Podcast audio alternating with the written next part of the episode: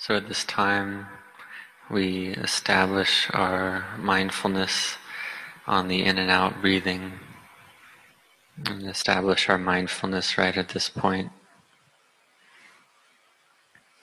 And we see that the mind uh, proliferates based on sense impressions, based on the past and the future.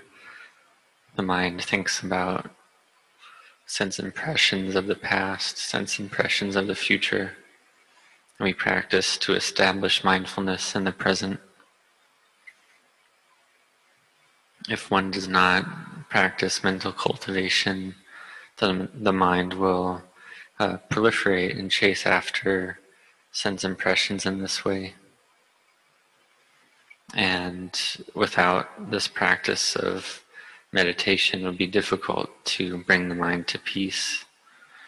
It's similar to training a horse or training an elephant.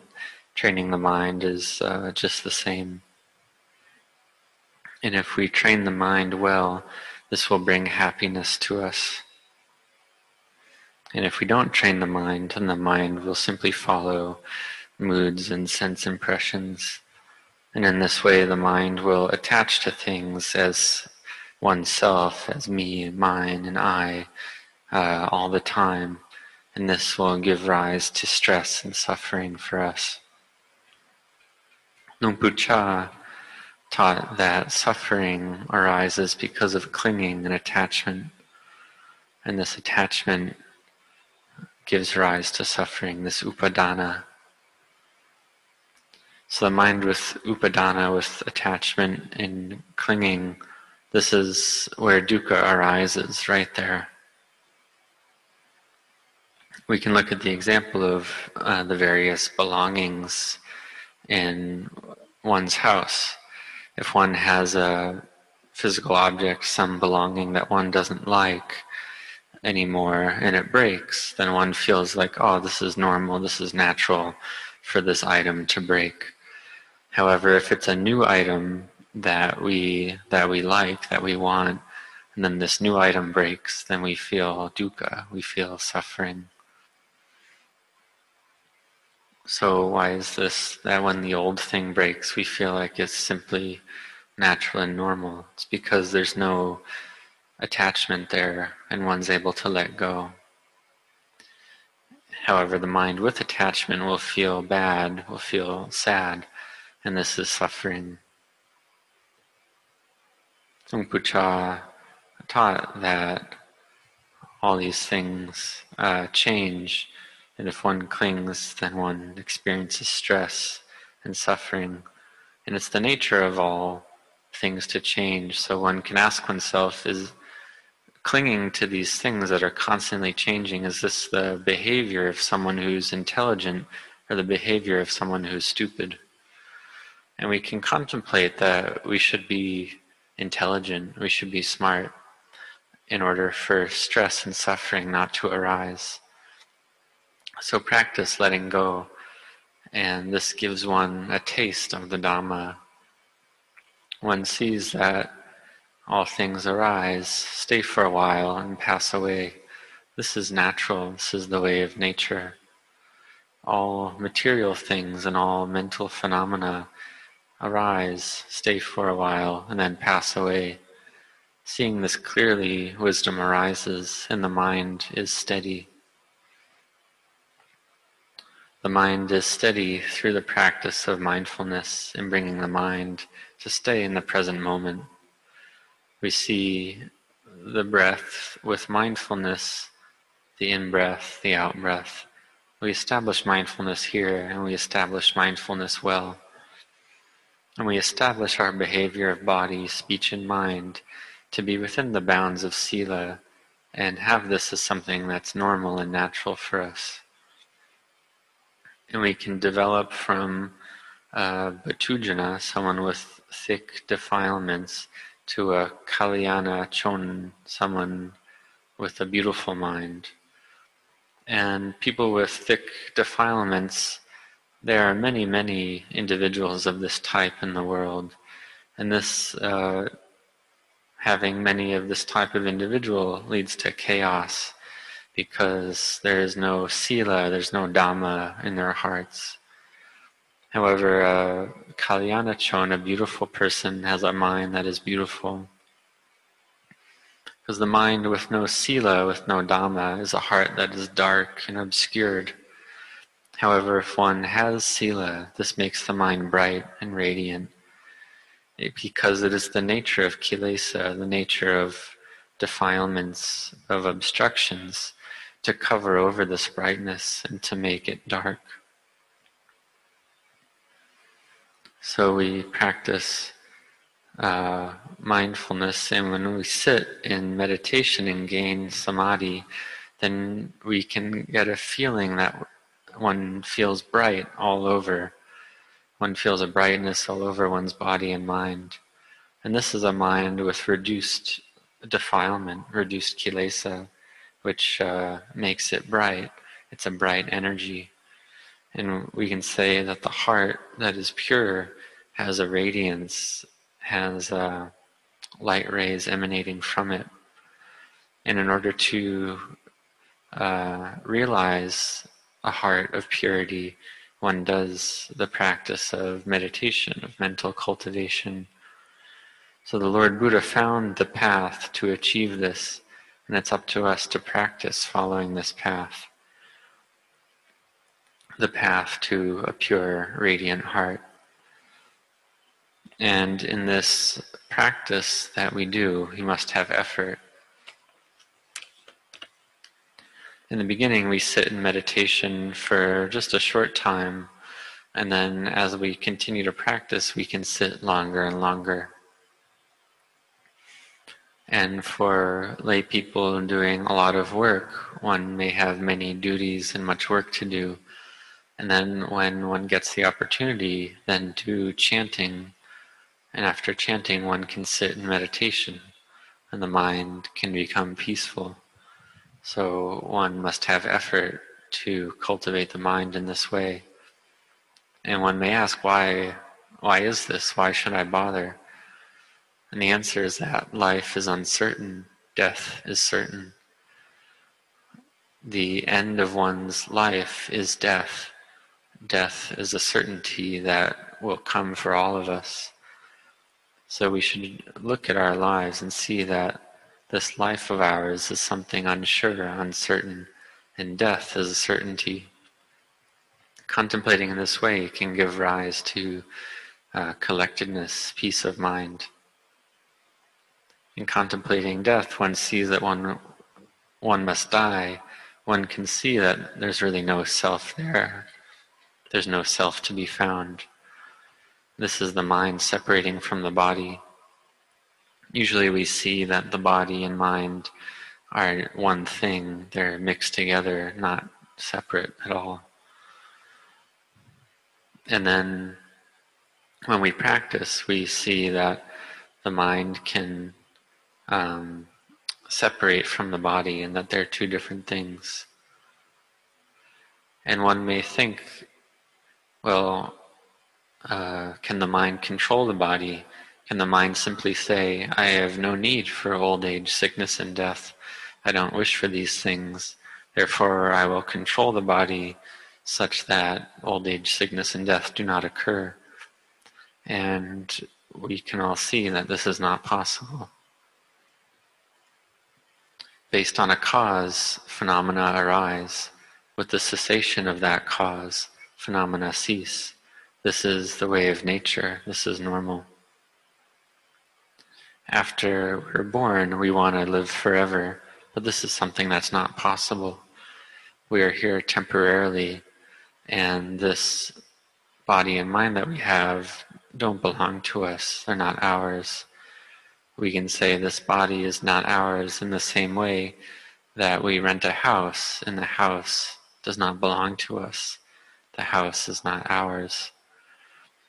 So, doing our practice here, we're seeking our true house, our true home. We practice to put our mind in its true home. The body is just a temporary home, just like our, our physical house, our physical home is merely temporary. So there comes a point where the body degrades and the mind uh, can't be there any longer, can't uh, live in that body any longer. So we practice to build a home in the mind, and this is the Dhamma. The mind with Dhamma, that is a place one can truly live and be there. This is the, the home in one's own mind. So have the Dhamma of virtue and practice the Dhamma of collectedness, the Dhamma of wisdom, and see all material things and mental phenomena as empty. And seeing materiality and mentality as empty in this way, the mind can realize emptiness. This is something that's possible. And having realized emptiness, and there's no need to wander about endlessly in the cycles of birth and death. This is a mind that has achieved uh, true balance, the ultimate balance. So, in order for the mind to realize this state of deathlessness, this nibbana, one must practice meditation, mental cultivation, and build goodness in one's mind build uh, heavenly wealth, do the practice of generosity, virtue, and meditation, practice to build goodness every day, and ask uh, every day, What have I done? What have I done today? And we can look at a story from the time of the Buddha, a conversation between the Lord Buddha and his attendant, Venerable Ananda. The Buddha asked Venerable Ananda, How many times do you recollect death every day? Venerable Ananda answered that he recollected death seven times per day. And we can recall that Venerable Ananda had many, many duties and a lot of work because he was the uh, foremost uh, attendant for the Lord Buddha. He attended to the Lord Buddha's various needs and Venerable Ananda was also a stream enterer, having realized the first stage of enlightenment. And amongst the many duties of Venerable Ananda were to remember all the discourses that the Buddha gave. Wherever the Buddha would give a talk, whether Venerable Ananda was present for it or not, uh, Venerable Ananda had to remember that discourse. So if the Buddha gave a talk uh, somewhere and Venerable Ananda was not there, the Buddha would then uh, repeat that discourse in its entirety for a second time whenever he came back and saw Venerable Ananda. And Venerable Ananda would listen and he would remember every single word, everything that the Lord Buddha said. Because if people saw that Venerable Ananda did not know all the discourses of the Buddha, they would criticize, saying, Hey, you're the Upatak, the attendant of the Lord Buddha, you should know what teachings he's given. So the Buddha um, gave his blessing for Venerable Ananda to have the opportunity to listen to every discourse. And Venerable Ananda was the foremost in retentive memory, able to remember every single discourse, the entire uh, three baskets, Tripitaka, that we have to this day. And this is all um, uh, coming from the Buddha, the permission he gave to Venerable Ananda as his attendant. And Venerable Ananda, for his own part, also had a high level of wisdom, even though he had not yet realized arahantship during the Buddha's lifetime. And the Buddha had actually given a prophecy uh, to Venerable Ananda that he told Venerable Ananda, after I pass to Parinibbana, then you will realize arahantship three months after that time. And because the Lord Buddha said this, then it had to be this way. There's no, there's no other option. When the Buddha makes a declaration, then that event will come to pass. And when the Venerable Ananda answered that he recollected death seven times per day, the Buddha responded that this was too little. One should recollect death with every in breath and every out breath, and have mindfulness to not be heedless, and to have effort to have mindfulness with death. And this mindfulness of death will help us to cut off greed, aversion, and delusion. And there was a um, disciple of Luang Pu Cha who recollected death uh,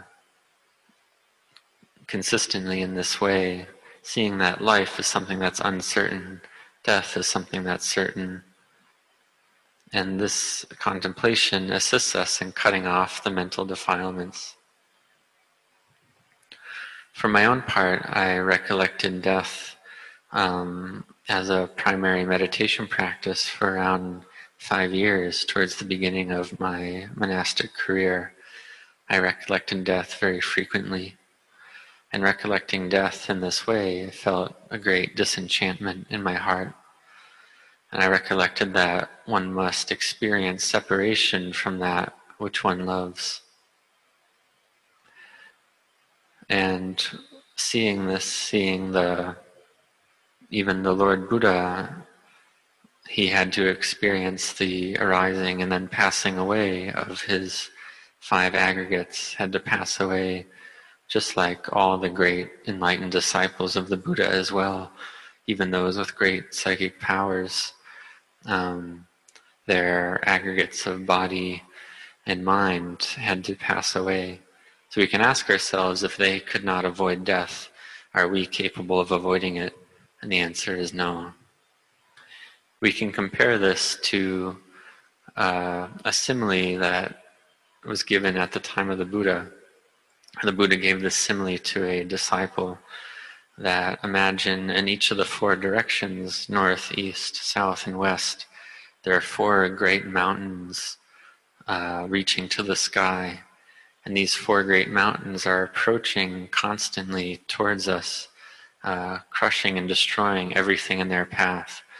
And there's absolutely no way to avoid these mountains. There's no way around them. And they're approaching us at a consistent pace. And in seven days, they will reach the very spot where we are now. And one can consider that uh, in the situation, one would prepare oneself for the arrival of these four mountains crushing everything in their path.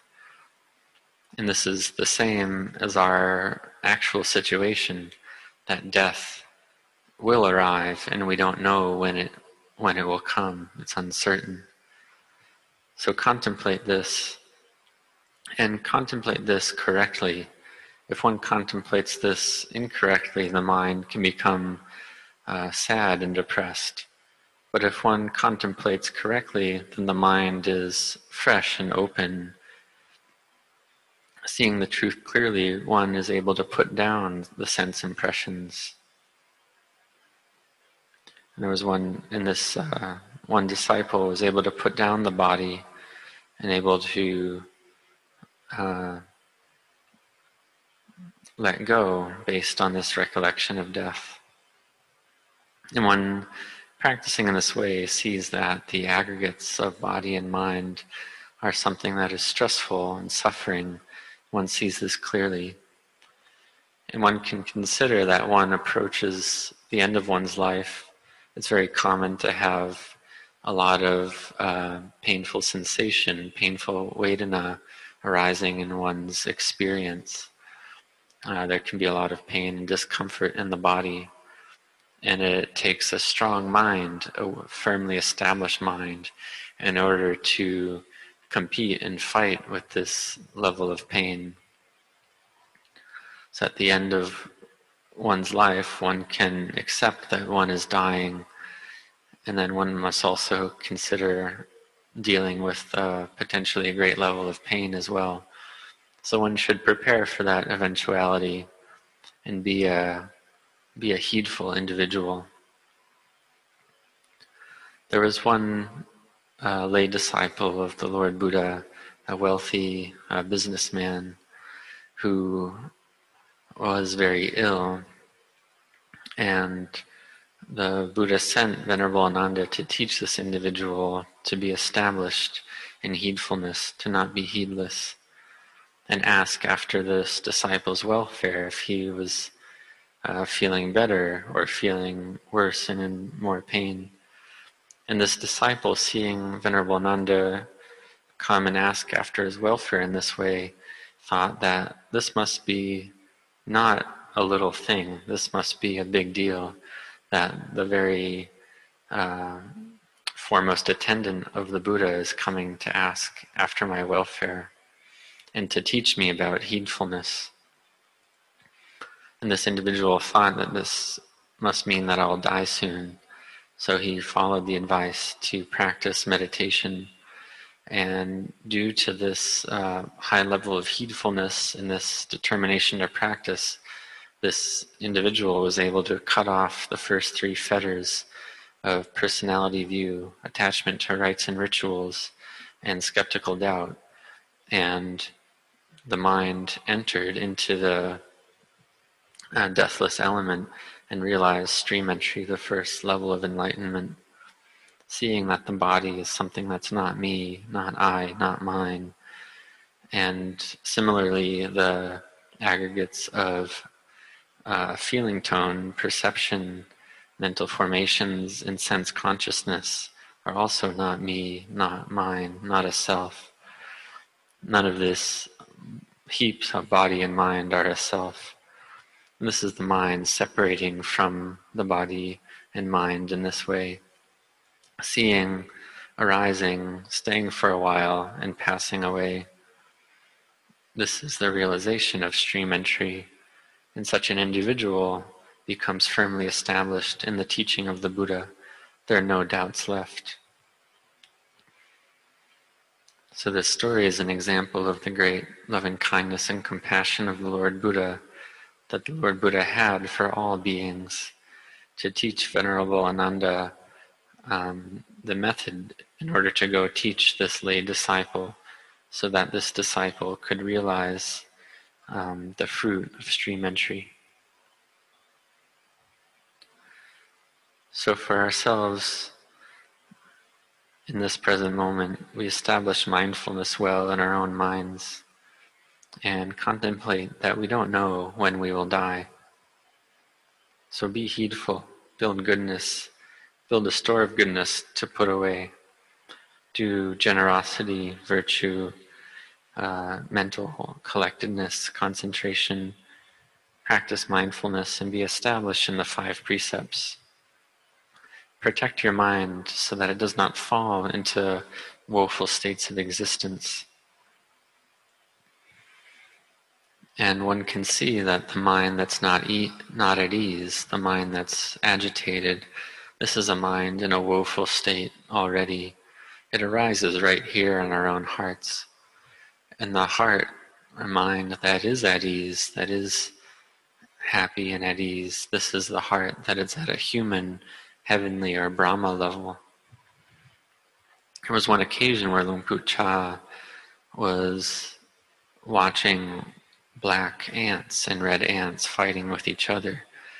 And he was cheering for the ants, alternatingly uh, cheering for them. And there was Luang Pu standing behind him. Luang Pu was a disciple of Luang Pu Mun. And Luang Pu exclaimed, Oh, falling into hell. Oh, rising to heaven. Oh, falling into hell. Oh, rising into heaven. And he just said this much and then walked away. And Luang Pu Cha um, considered this teaching. Luang Pu was one who did not speak a lot or teach uh, using a lot of words, but in this case, what he did teach had a strong effect. Pu Cha contemplated this teaching from this Ajahn and thought, hmm, falling into hell, rising into heaven. This is something that happens so easily. And Pu Cha considered, well, and I was just sitting there, I wasn't actually going anywhere. So, how was it that I was falling into hell and rising into heaven? And Lupucha contemplated and under, understood that it's it's all about the mind. This falling into hell, rising into heaven, happens right here in one's own mind.